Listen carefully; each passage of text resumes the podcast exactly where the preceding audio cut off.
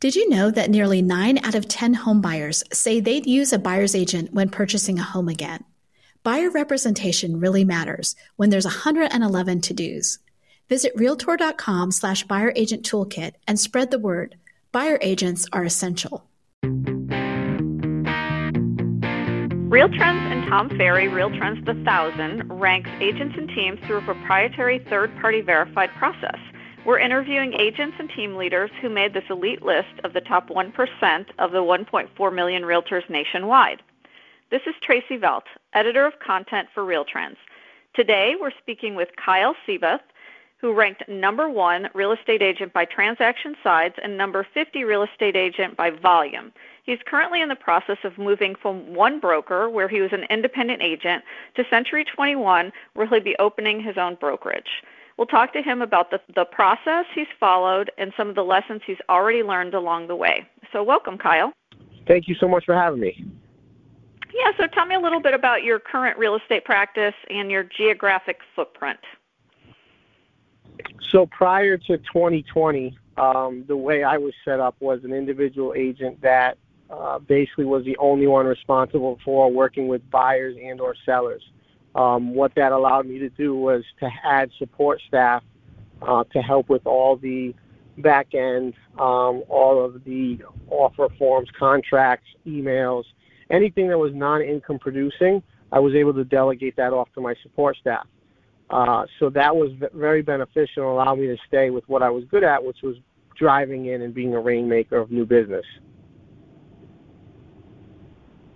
Okay, and so tell me about what you're doing now and what so city now, you're in and in that. Um, yeah, yeah, great. So now, fast forward 2020, um, uh, fast forward to 2020, and then also um, take a look at the, the landscape that has changed. So I was with Keller Williams. I was the number one Keller Williams agent in the country for five years in a row. Uh, recently made the switch over to Century 21 switched over as an individual agent into now owning a brokerage in the Rhode Island, uh, southeastern Massachusetts area. And what that allows me to do is now take the same principles and work ethic and relentlessness that I had as an individual agent and build it out to a, uh, you know, super team slash brokerage. Okay, so let's talk about the process of going from an individual agent to a, a brokerage. What was your thought process and why did you make that switch? So my process was very simple. Um, on the individual side, I was able to produce at a super high level, and that was exciting. And at some point, it becomes um, almost second nature, right? So year in, year out, continue to produce 450 units or more. And what happens is, you know, anyone that has some sort of competitive nature inside of them or has that desire to be better hits a level of complacency. When I hit the level of complacency, I said to myself, I need to build something bigger than me. And what's bigger than me? Something bigger than me is an actual asset that is sellable down the road. If I got hit by a bus tomorrow, my current business would would basically uh, dissipate to nothing. However, now what I'm looking to build is something again much bigger, much stronger, with a wider net, and just allows me to um, you know build this this asset base that'll be very strong in the future. Okay, and I know you're early in the process, but um, tell me some of the lessons that you've learned so far making this transition. So the lessons for me, um, your clients change a little bit. So individual agent, your clients are your buyers and sellers. Fine, I get that. Now you move into the broker space, and your clients not only your buyers and sellers, but your actual agents that you're looking to recruit. So the agents that we're going to recruit, those those folks are now clients that I need to keep happy as well in addition to the actual buyer and or seller um, that I'm working with. So my philosophy is I will continue to sell. I will continue to help buyers, continue to help sellers, continue to work with investors, and perform at a super high level. At the same time, provide a different level of coaching and experience for my staff and for the agents that work with me um, that they're not going to get from anyone else because no one else in, in, in the country has ever performed at that level of units. Um, you know, year in and year out. So I think I bring a whole different level of experience that can add a lot of value to agents and help them do more deals and increase productivity.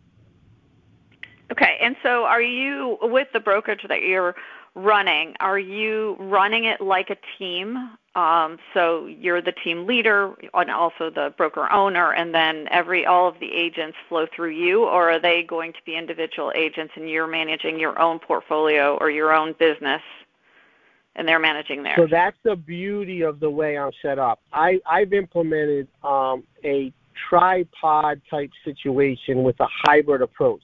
What does that mean? What that means is at the end of the day, I am one leg of the stool, right, or one leg of the tripod, meaning I am going to continue to produce, I will sell, I will help people buy. That's one leg. I will have agents that come over that will operate as their own individual agent. They'll sell, they'll buy, they'll have a regular split. They'll come over and be regular agents, which I already have. Then on top of that, I'll have a team structure. And I've built this team structure out to what made me successful.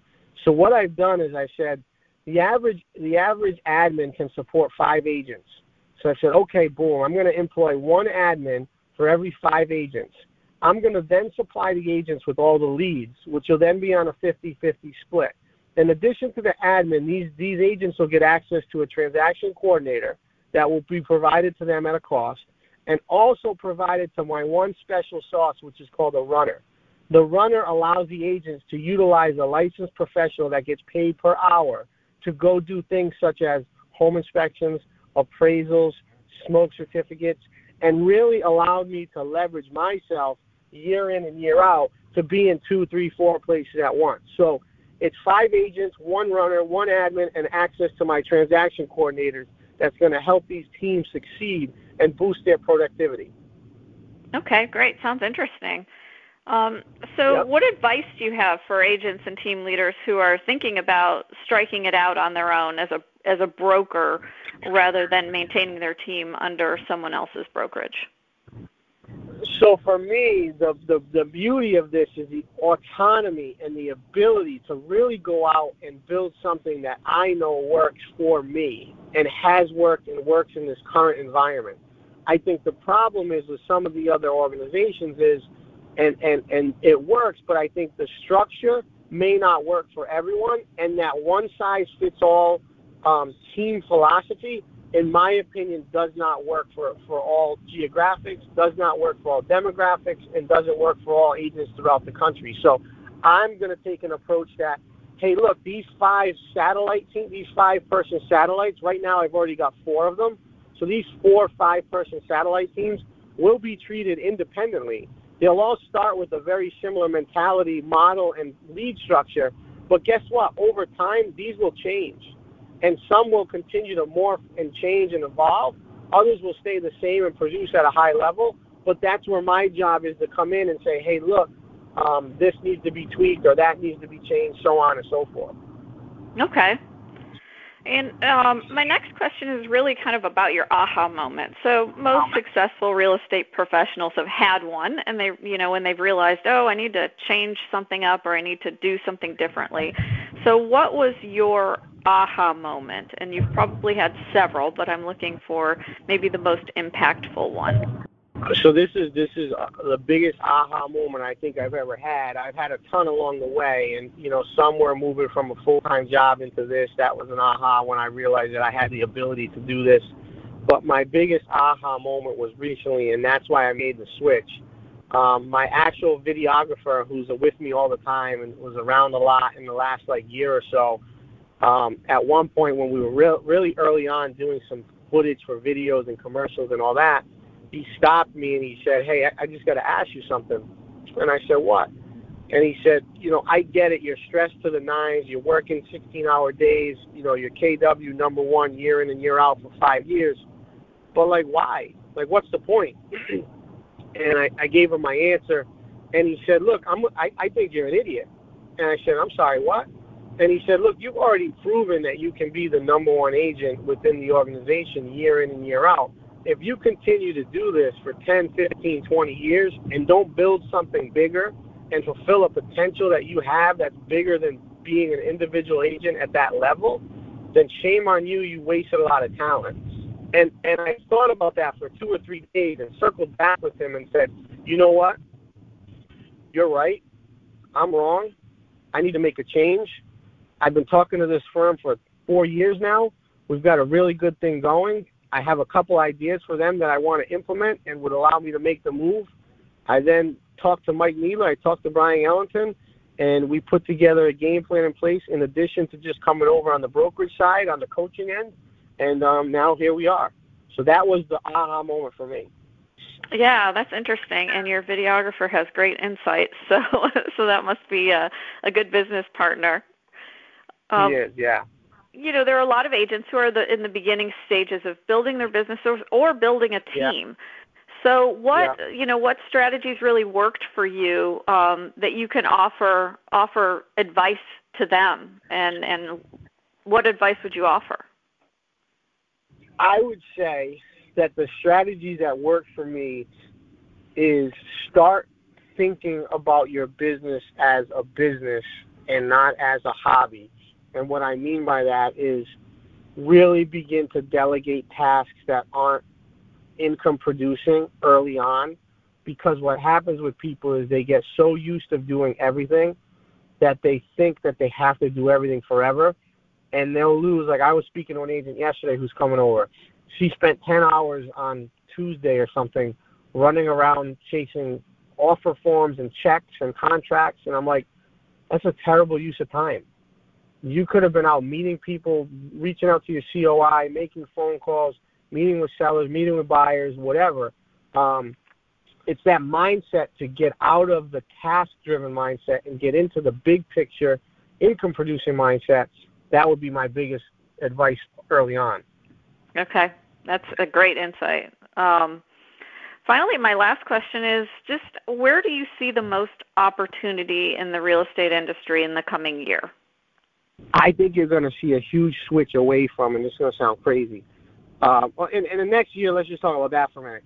I think in the next year, 2021 will be the best real estate market we've ever had because I think you're going to see a lot of sellers who are on the fence in 2020 and haven't sold.